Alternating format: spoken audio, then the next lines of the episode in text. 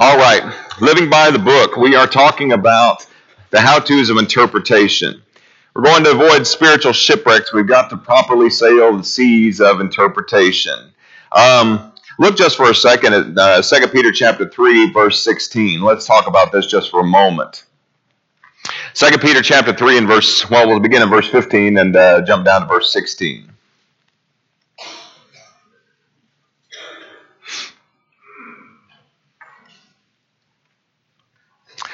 Peter concludes his second epistle, and he says this in verse 15 Consider that the long suffering of our Lord is salvation, as also our beloved brother Paul, according to the wisdom given to him, has written to you, as also in all his epistles, speaking in them some of these things, in which are some, uh, some things hard to understand, which untaught and unstable people twist to their own destruction, as they do the rest of the Scriptures Coupling this with 2 uh, Timothy uh, 2, verse 15, that is, that we are to be diligent to present ourselves approved unto God as workmen who do not need to be ashamed, rightly dividing the word of truth. And here's some Peter says that take the writings of Paul, some things that he's written are hard to understand. Absolutely, I would amen that. But he would, they would take these uh, scriptures and they would twist them around. What's the implication of that? I can rightly divide the word of truth, or I can wrongly divide the word of truth. I can draw conclusions that are uh, uh, certainly applicable within the text and that uh, are there in the text, but I can also twist the scriptures to make it say something that that scripture doesn't say. What's going to help me with that? What's going to keep me from that? Let me uh, let me better phrase that. It is this process that we're talking about as far as living by the book. When we talk about the three processes or the three steps of uh, living by the book. It's not the what, so what, now what. We'll do those in just a moment. What are they? Observation, interpretation, and application. Very good. And on the second step of interpretation, we're dealing with what the text means. Observation has to do with what the text actually says, what's there, how the words are phrased, uh, what keywords does he emphasize, what repeated words, what transition words. All of those things are in the process of observation. When we get into the uh, steps of interpretation, we're looking at what the text means. Then, in the third step, which we'll talk about in the last two weeks of this quarter, is the application. Now, what do I do with the text? How is it that I can best live with this text now that I know what it says, what it means? Now, how does it apply to me? Right? And again, you need to do these things in order in order to be, uh, uh, extract the meaning that was there for uh, the people of that day first and then came to us. We talked about last time the two, uh, the first two C's, which is content. Content. What's there? You take your left hand and you say, I can look at the who, the what, the where, the when, the how, and the palm represents the why. I ask all these questions about the text that I'm studying, and I'm looking at uh, the characters and how they interact with one another. If you're looking at a narrative, uh, you look at how um, he says something. Why did he say that that way? Why did he use those words? Why did he uh, mention that especially? And so, what you're doing is just getting the circumstances, a feel for how everything fits together. When you look on the other hand, and again, all of this was from last week, and I think you can find the uh, lesson on uh, on the internet if you're interested in uh, in talking about these things. The right hand, you've got the key words. What words seem to be important in this passage? The repeated words, the unusual words, the like or unlike words, the hinge words, uh, and then the summary of the section, the elevator, right? If I can't get off or get onto the elevator and somebody says, What did you just study? What text did you read? What did you read from John chapter 2? And I can't uh, summarize the sentence in maybe a statement or two, then I need to go back and really take another look at it, right? Because it ought to be that I come away with a summary that if I look at verse 1, verse 2, verse 3, verse 4, verse 5, all of those verses hang on that main idea. You remember that in school, we used to take the CAT test, right? Uh, the California Achievement Test, even though we were in Texas. I never understood that, right?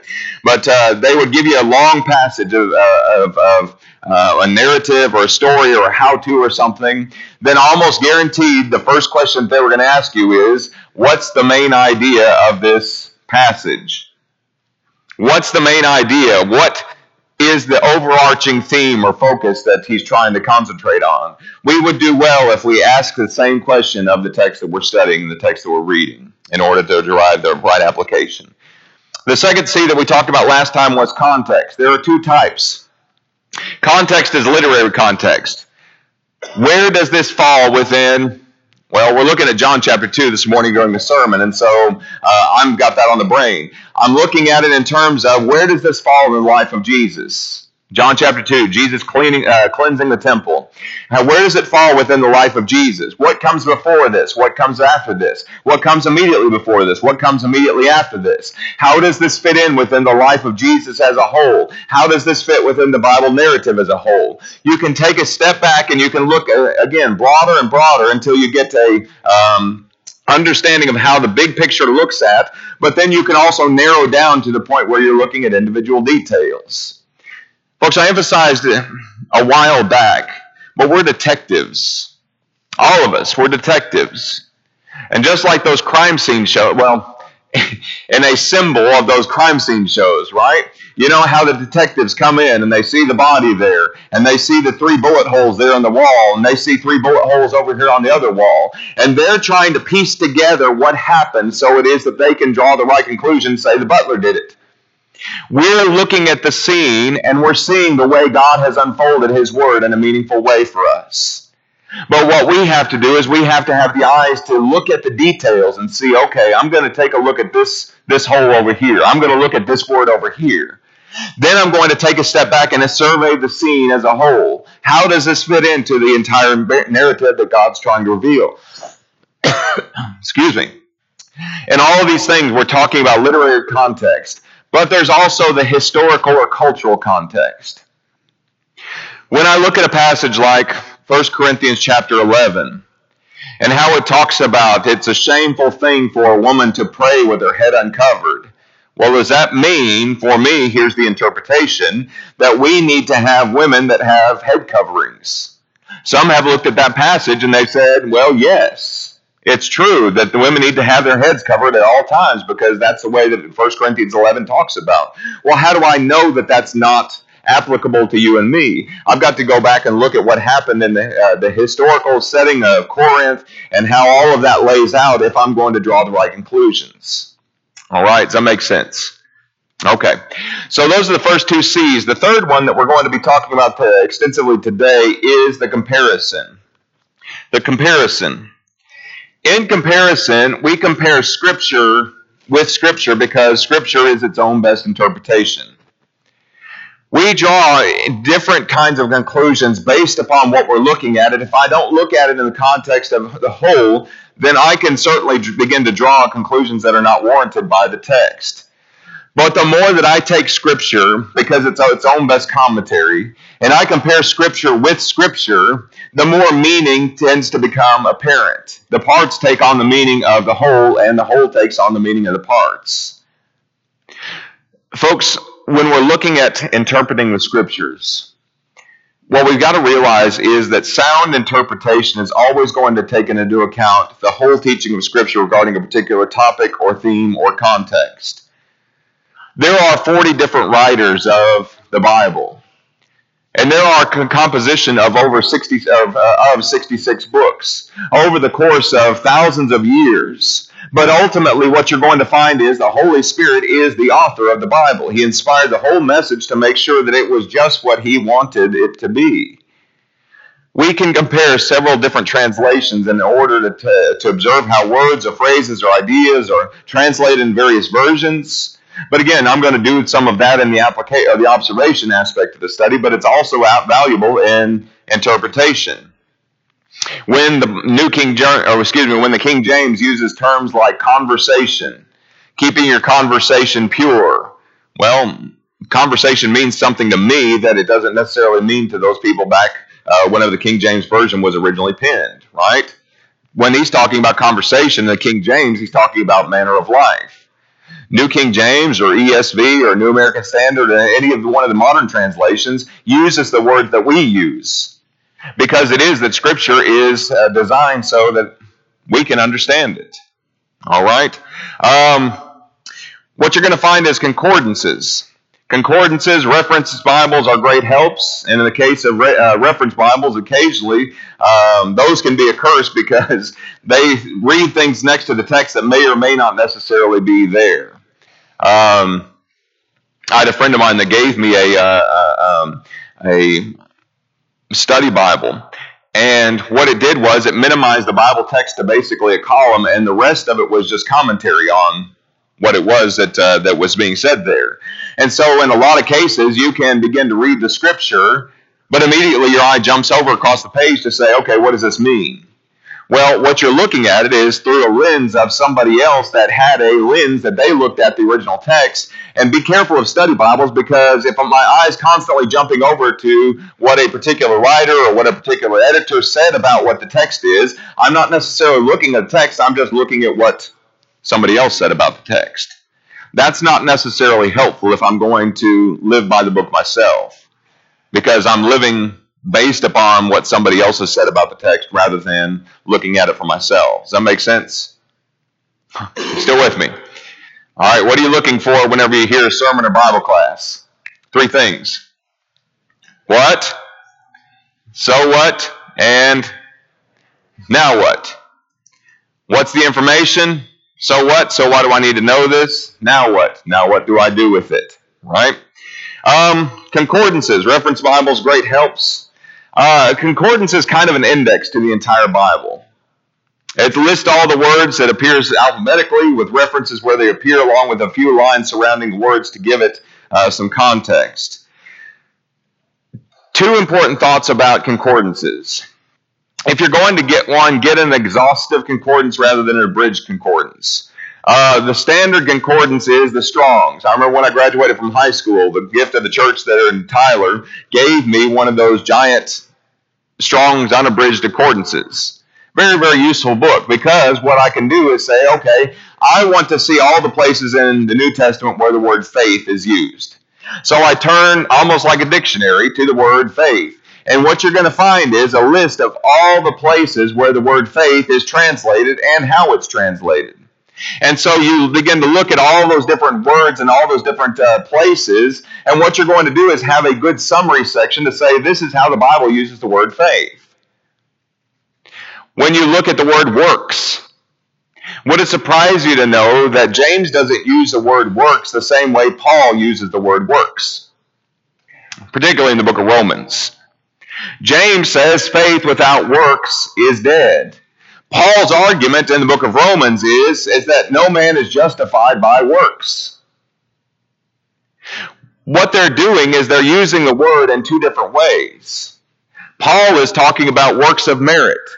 Here's these Jews that are now looking at uh, their own righteousness, their self righteousness, and they're trying to pull themselves up spiritually by their own bootstraps and say, Look at how righteous I am because I keep the Sabbath, I, I don't eat unclean things, I, uh, I do all these works, I do all these things. They're looking at it as if it merits something in the eyes of God. And Paul says it doesn't. It doesn't. There's no amount of good works that you and I can do to pull up ourselves by our own bootstraps and tell God, God, you owe me salvation. What James is talking about is here is faith, and without works, that faith is dead. What's he talking about? He's not talking about those works of merit.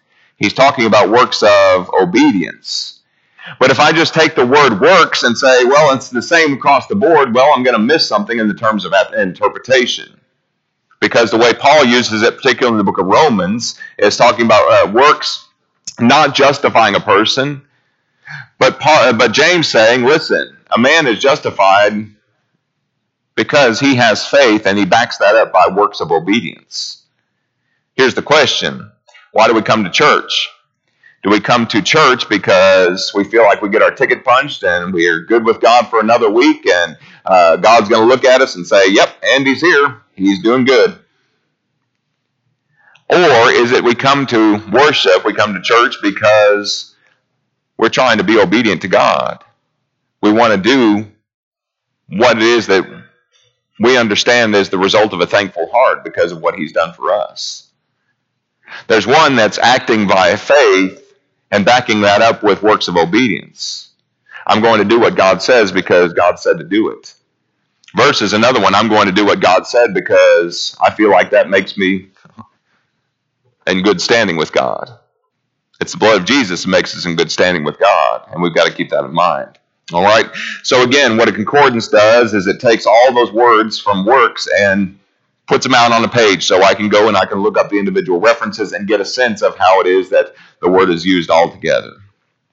Questions or comments about that?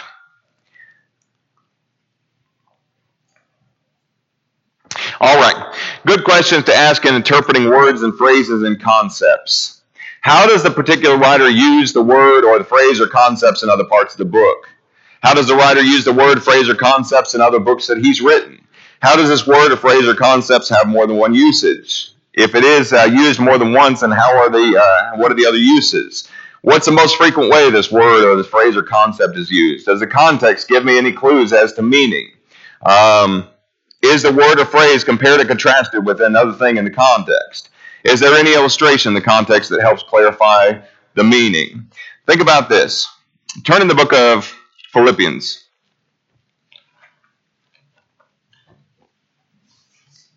We talk about the book of Philippians as being a book about Christian, fill in the blank.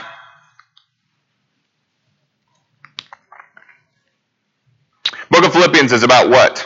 Or what's a phrase that comes up over and over again? Let me say it like that.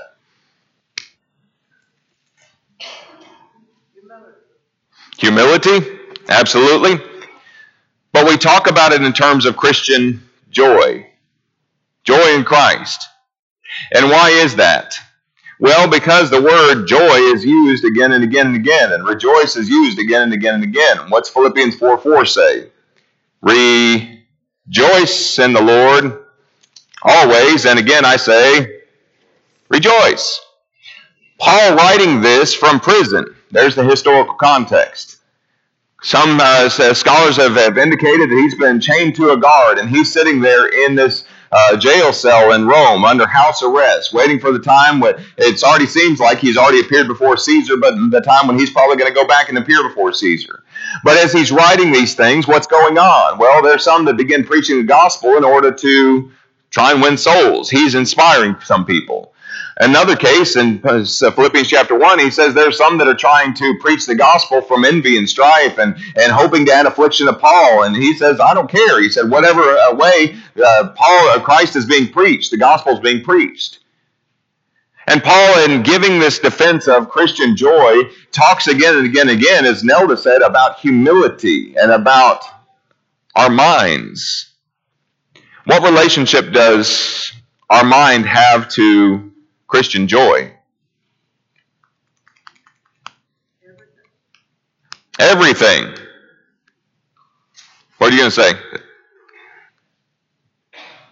What you decide you're going it's your decision whether you're to, whether you're to be joyous or whether you're going to be. Christian joy is going to come about as of having the mind of Christ having a humble mind, having a mind like Jesus. But note this, beginning verse 27 of chapter 1, sorry. You may underline these or star these in your Bible. Paul says, Only let your conduct be worthy of the gospel of Christ, so that whether I come and see you or am absent, I may hear of your affairs, that you may stand fast in one spirit with, what's the word? One mind, striving together for the faith of the gospel. Jump down to chapter 2. Look at verse 2. Fulfill my joy by being what? Like minded, having the same love, being of one accord of, what's the word? Of one mind. Look at verse 3. Let nothing be done through selfish ambition or conceit, but in lowliness of, come on, folks, stay with me lowliness of mind. Let each man esteem others better than himself. Look at verse 5. Let what? Let this mind be in you, which was also in Christ Jesus. Look down to verse 20. Talking about Timothy there in verse 19. Verse 20. For I have no one like minded who will sincerely care for your state. And there's nobody like Timothy who's going to sincerely care for you like Jesus would. Look at chapter 3, verse 15. Therefore, as many of us as are mature have what? This mind, and if anything, uh, or if if in anything you think otherwise, God will reveal this in you. Look at verse 16, chapter 3. Nevertheless, to the degree we've already attained, let us walk by the same rule. Let us be of the same mind. Look at chapter 4, verse 2. Therefore, my beloved, long for brother, my joy and my crown, so stand fast in the Lord. Beloved, I implore Euodia, I implore Syntyche to be of the same mind. And I also urge you, true companion, help these women who labored with me in the gospel, with Clement and with all the rest of my fellow workers whose names are in the book of life. Rejoice in the Lord always. And again, I say, rejoice. Look, verse 8. Finally, brethren, whatever things are true, whatever things are noble, whatever things are just, whatever things are pure, whatever things are lovely, whatever things are of good report, if there's anything virtuous, if there's anything praiseworthy, meditate on these things. What does meditation have to do with? It has to do with your mind. What's the issue, Paul? Paul says, I want you guys to be a joyful people. Philippians is a book about Christian joy, but it's about Christian joy and having the humble mind of Christ and having a humble mind that's unified in purpose in Christ. And when we fail to do that, when we fail to have that, what's going to be generated? There's going to become strife. There's going to become envy and difficulty. When you look at what he says there, chapter 4, verses 1 and 2, here's two women. And it seems like this is kind of the purpose why Paul wrote this epistle to begin with, is so that he can talk about the type of joy that we ought to have as Christians, having the mind of Christ. But here's two ladies, fellow workers in Christ. Ever have two ladies that don't get along? That are hard, hard working? that never happens, right? That are hard, hard workers for the Lord and that are doing a whole lot for the kingdom, but it is that this one is at odds with this one and they're just, what's going to happen? Well, goes on long enough, this one's going to start rallying troops to the, their side. This one's going to start rallying troops to their side. And next thing you know, you have the makings for a church split. What's the admonition? Paul says, Euodia, Syntyche, you guys both need to be of the same mind. And he doesn't stop there, but he says, You Christians, the rest of you fellow workers, you encourage this one to get along with this one. What does that mean? That means I don't need to tolerate whenever this one starts mouthing against this one or this one starts mouthing against this one. Listen, we've got to have the mind of Christ. And so it is that when we find people that gossip about somebody else within the church, particularly brother sister, in this epistle, in this context, when you find somebody that begins to deride somebody else in the work that they're doing or to avoid this person, say, you know what, I'm not going to be on that team or I'm not going to be on that planning committee or whatever it is that we're, we're, we're putting together because she's on there. I don't want to have anything to do with her. Well, where's your mind? Where's your mind? Where's your joy? Question Is that something that's going to rob you of your Christian joy? Nod your head like this. It is. Why? Because I go into the assembly and I just see her. Right? It happens. It does. I'm going to go sit on the other side of the auditorium. I don't want to have anything to do with her. Well, wait a minute. This is your Christian sister. This is one who has been bought and paid for with the blood of Jesus. This is one who we are united together with a common cause and a common purpose for preaching the gospel and teaching the lost of Rosenberg and the surrounding communities and the whole world, as it were, Matthew 28. But if it is, and I'm going to treat that person like if she weren't a Christian and I had my way, she never would be. That's not the mind of Christ. What's going to rekindle my understanding for the fact that Euodia needs to get along with Syntyche and Syntyche needs to get along with Euodia. The Holy Spirit gets to it when he says, You be like minded. You want an example of what like minded looks like? Let this mind be in you, which was also in Christ Jesus, who, being in the form of God, didn't consider robbery to be equal with God. What does that mean? When it came time for one of the three of the Godhead to go to earth to become a sacrifice for sins. Jesus didn't go kicking and screaming. Jesus humbled himself and became obedient to the point of death, even the death on the cross. There was no power struggle in heaven. How often is it the churches experience strife and difficulty because there's power struggles? It's going to take away my. Let this mind be in you, which was also in Christ Jesus. So, I'm looking at a concordance and I see all the places where the word mind is used. And I want to go back and I want to take a look and go and see how this word is not just used within the epistle of Philippians, but throughout the New Testament. And how it talks about having the mind of Christ and how it is that we need to guard what we put into our minds, right? Um, Peter would say in 1 Peter chapter 1, uh, gird up the loins of your mind and be sober and set your hope fully upon the grace that's to be brought to you at the revelation of Jesus Christ as obedient children. What's the way that Peter's using this? Peter says, Here's coming suffering in my life. Suffering's coming. What I got to do is I got to gird up the loins of your mind. What does that mean? When was the last time you used the phrase, gird up your loins? I like cinch up your belt, right? You get ready. Here it comes. Peter says, You gird up the loins of your mind. You be sober. You think rationally about things. You set your hope fully upon the grace that's to be brought to you in revelation Jesus Christ as obedient children. You make sure that your convictions are settled in your mind. You make sure that you know how it's going to be whenever those Romans come knocking on your door.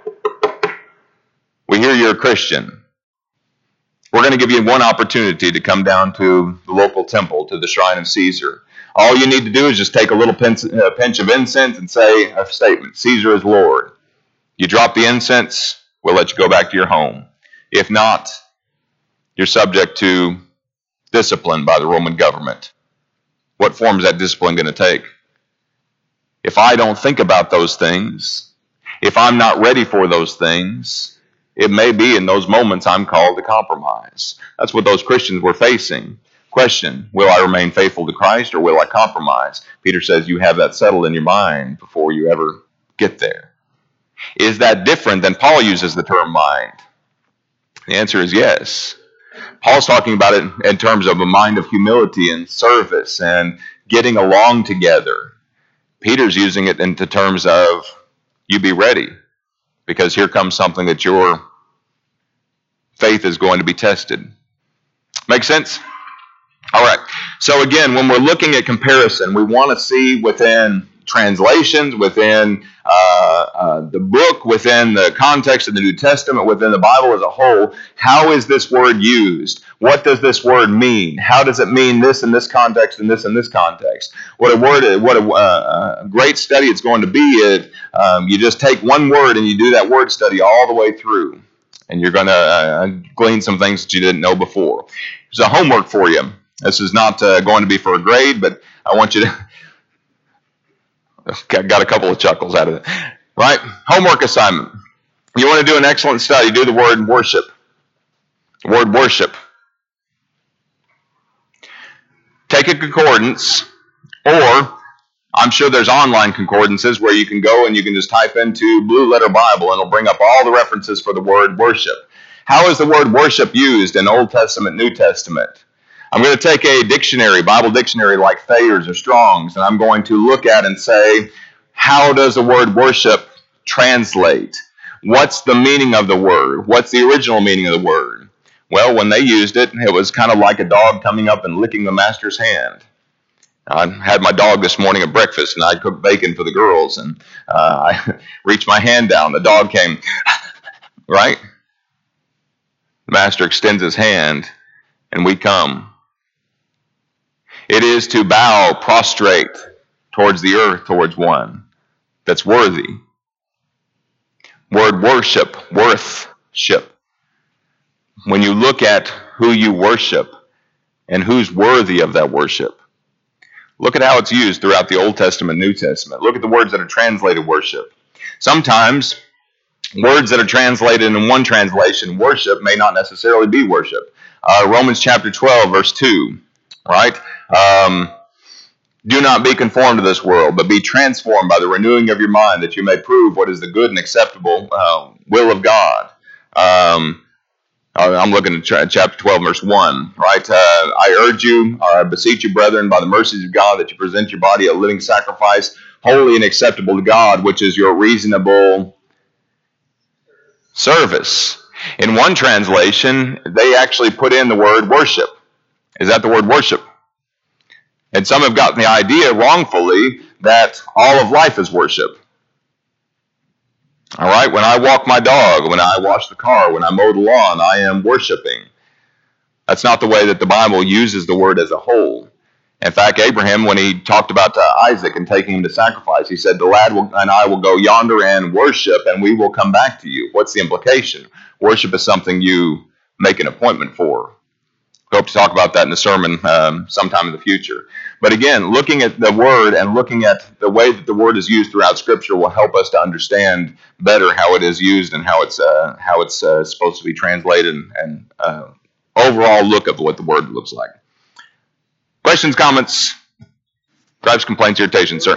I didn't hear the word intent in this discussion, and, and maybe it doesn't belong there, but my mind goes back to the Old Testament where even God respected the intent of some of his leaders long, long ago. Now, are you talking about worship or are we talking about. Uh...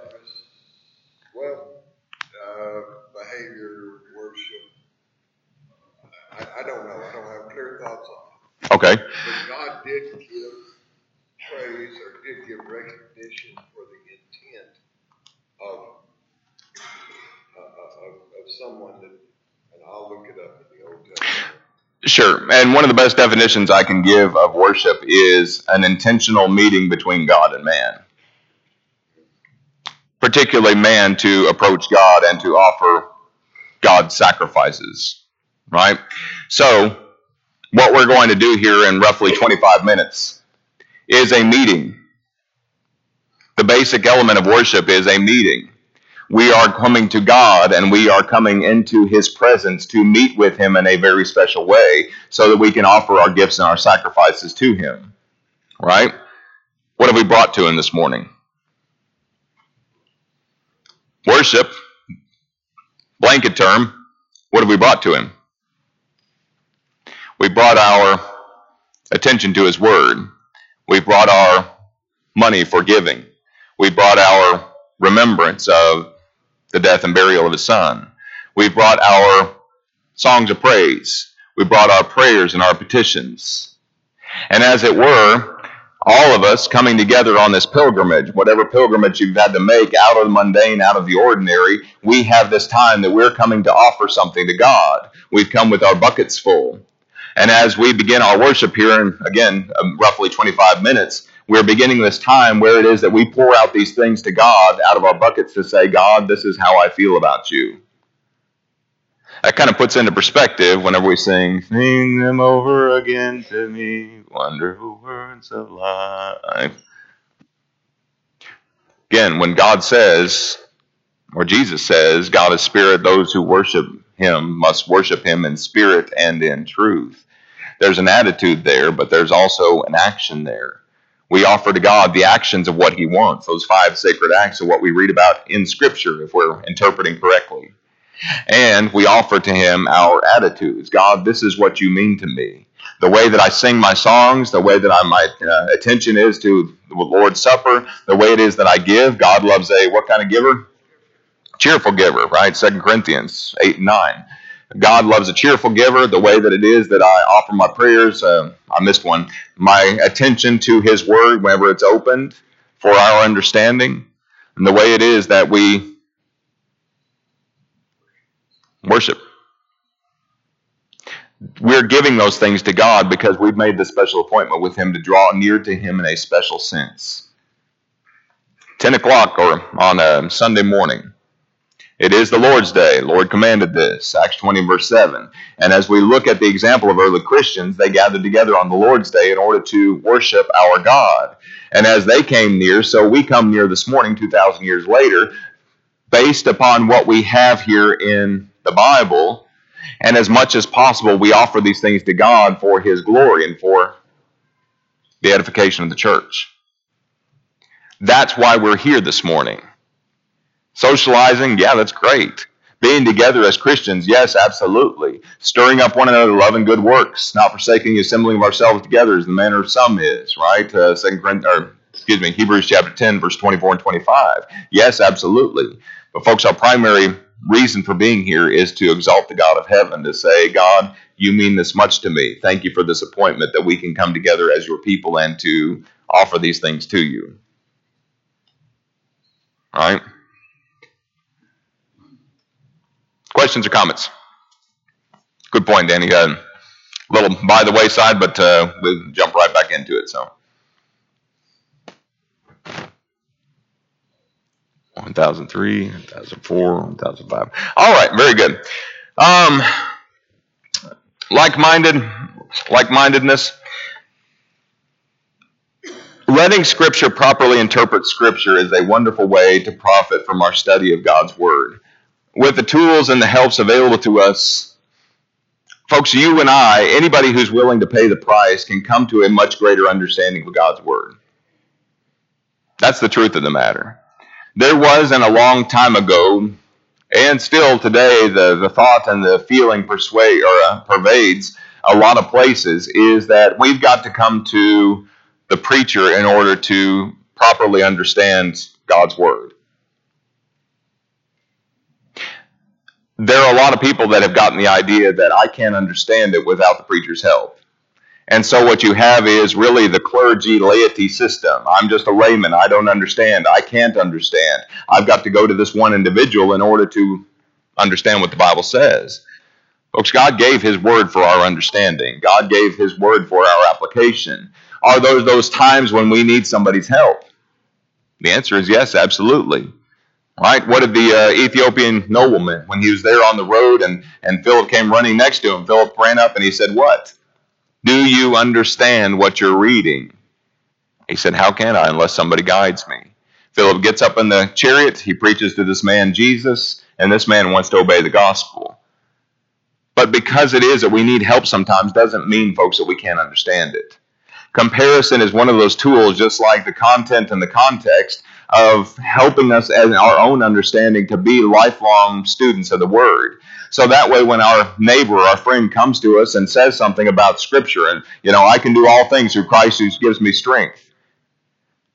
Well, did they use that in the right context? Did they use that in the right way, giving honor to the way that Paul uses the words in Philippians, uh, the way that is that that uh, the thought pervades through Scripture? Can I look at what he said and can I say, yes, that's a good application, or no, that's not so much of a good, good application? If he's using in the context of, well, I can lift cars off of small children, I can do uh, uh all things through Christ who gives me strength, right? Well, that's not a good interpretation of that text. If he talks about it in terms of suffering and being uh, in difficult, dire straits and saying, listen, I know my God's going to get me through this. Well, yeah, I see that in the book of Philippians, particularly contentment with regard to, you know, uh, being abounding or being abased or whatever it is, because I have the mind of Christ, Philippians chapter 2, 3, 4, all the way through because I have this mind, I can be joyful even those circumstances where things may not necessarily bodily be optimal or mentally for that matter. Questions or comments about that? Letting Scripture properly interpret Scripture is a wonderful way to profit from our study. With all the tools and helps available, anybody who's willing to pay the price can come to a much greater understanding of God's Word. Um, one last verse, Acts chapter 20, uh, 17 and verse 11. Acts 17 and verse 11.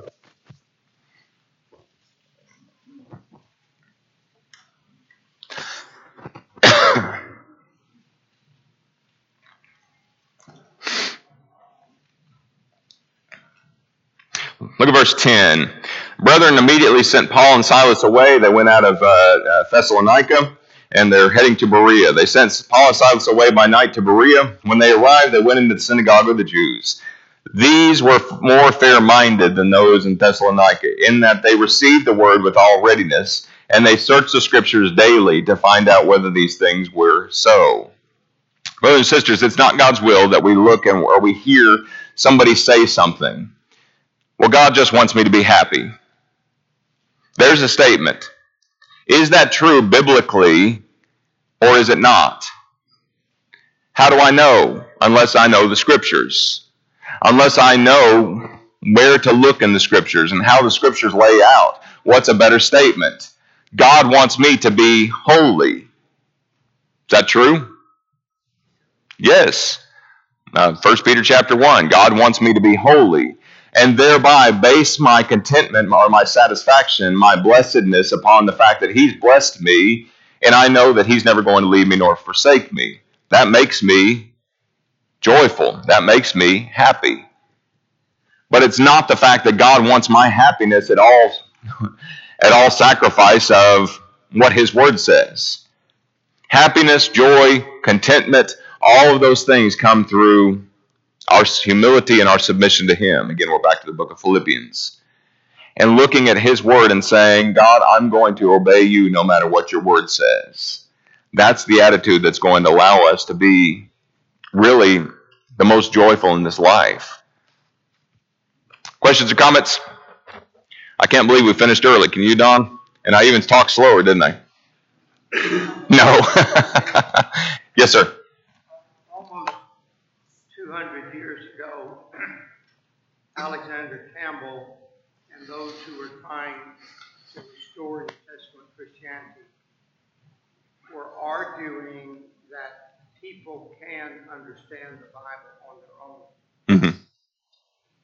The, the denominational atmosphere at that time was that you needed a catechism, a humanly created document to tell you what to believe. Right. Or a priest or a preacher to tell you what to believe. And Campbell said, you can take the word. I wonder how much we've tried to emphasize that, not just to ourselves, but to other people. Sure.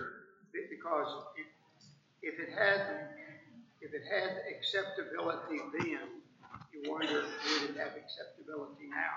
If we told people all you have to do is read your Bible and give it a fair understanding, mm-hmm. and you can do what's right. Exactly, and there are a whole lot of lenses that men have created for us to view the Bible through.